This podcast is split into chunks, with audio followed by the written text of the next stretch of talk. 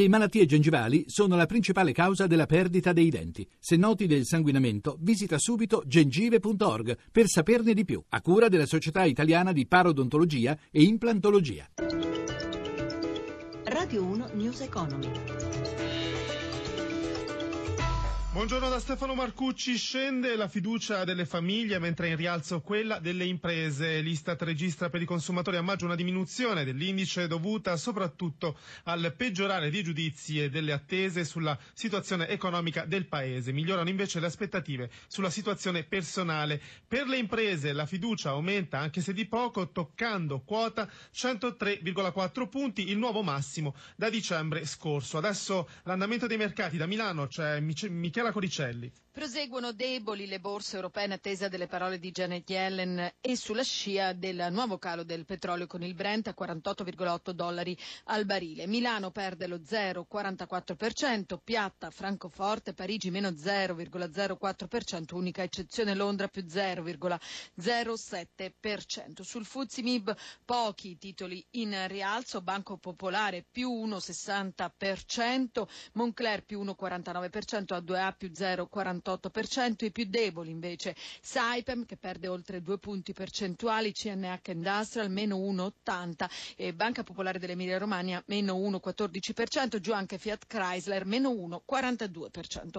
Lo spread fra BTP italiano e Bundo tedesco si riallarga leggermente a 122 punti base con il rendimento dei nostri titoli decennali all'1,34% nel giorno dell'asta dei bot semestrali. Oggi il Tesoro ha collocato 6 miliardi in titoli a 6 mesi, domanda elevata e un tasso medio sceso al meno 0,262%, un nuovo minimo storico. L'euro si indebolisce, si scambia un dollaro 11,77 in attesa delle decisioni della Federal Reserve sulla tempistica per il rialzo dei tassi. Linea allo studio.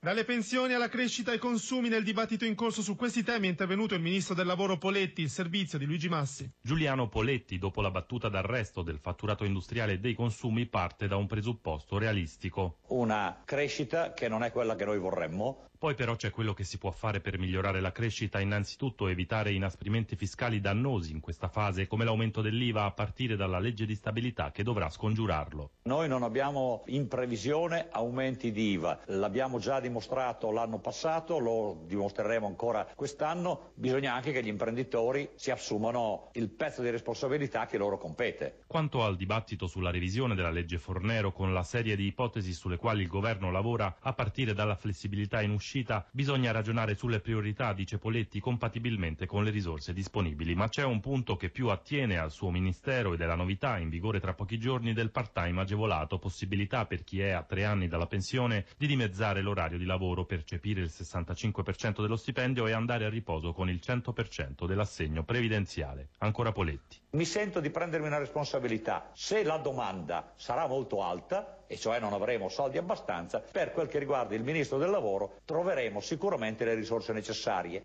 Le aziende italiane sono troppo legate alle banche, lo ha detto il nuovo presidente di Confindustria Vincenzo Boccia, chiedendo agli industriali di aprirsi ad altri sistemi di finanziamento, dai fondi di private equity alla quotazione in borsa. Non bisogna temere di perdere il controllo dell'azienda, ha detto, Bocci, ha detto Boccia, il servizio di Roberto Pippan. Le imprese somigliano un po' ai nostri figli, se li amiamo, dice Boccia, dobbiamo lasciarli emancipare. Insomma, bisogna avere più coraggio. Le imprese devono poter crescere e per questo Confindustria lavorerà affinché al programma Elite di Borsa Italiana partecipino migliaia di imprese. E cosa dice alle banche la Confindustria di Vincenzo Boccia? Vuole strappare loro una promessa, quella di tornare dentro le imprese, a parlare con gli imprenditori nei nostri capannoni, dice Boccia, non nei vostri uffici. Un invito insomma a vedere quello che si produce, in che modo e con quali persone. Cosa risponde il presidente dell'ABI, Antonio Patuelli? Le banche in Italia sono tutte private e tutte in competizione fra di loro e queste sono delle strutture non statiche ma dinamiche di interlocuzione quotidiana con le imprese. Il problema è che si assommano sulle banche e quindi su tutte le imprese crescenti evidentemente delle normative di burocratizzazione che dobbiamo quotidianamente affrontare. Come tutti i cittadini peraltro. Sì, ma ancora di più perché la crisi economica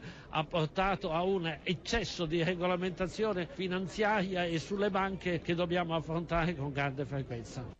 News Economy si ferma qui, la rubrica economica a cura di Roberto Pippan, Massimiliano Savino in regia, grazie a Cristina Pini per la collaborazione da Stefano Marcucci, buon proseguimento su Radio 1. Radio 1 News Economy.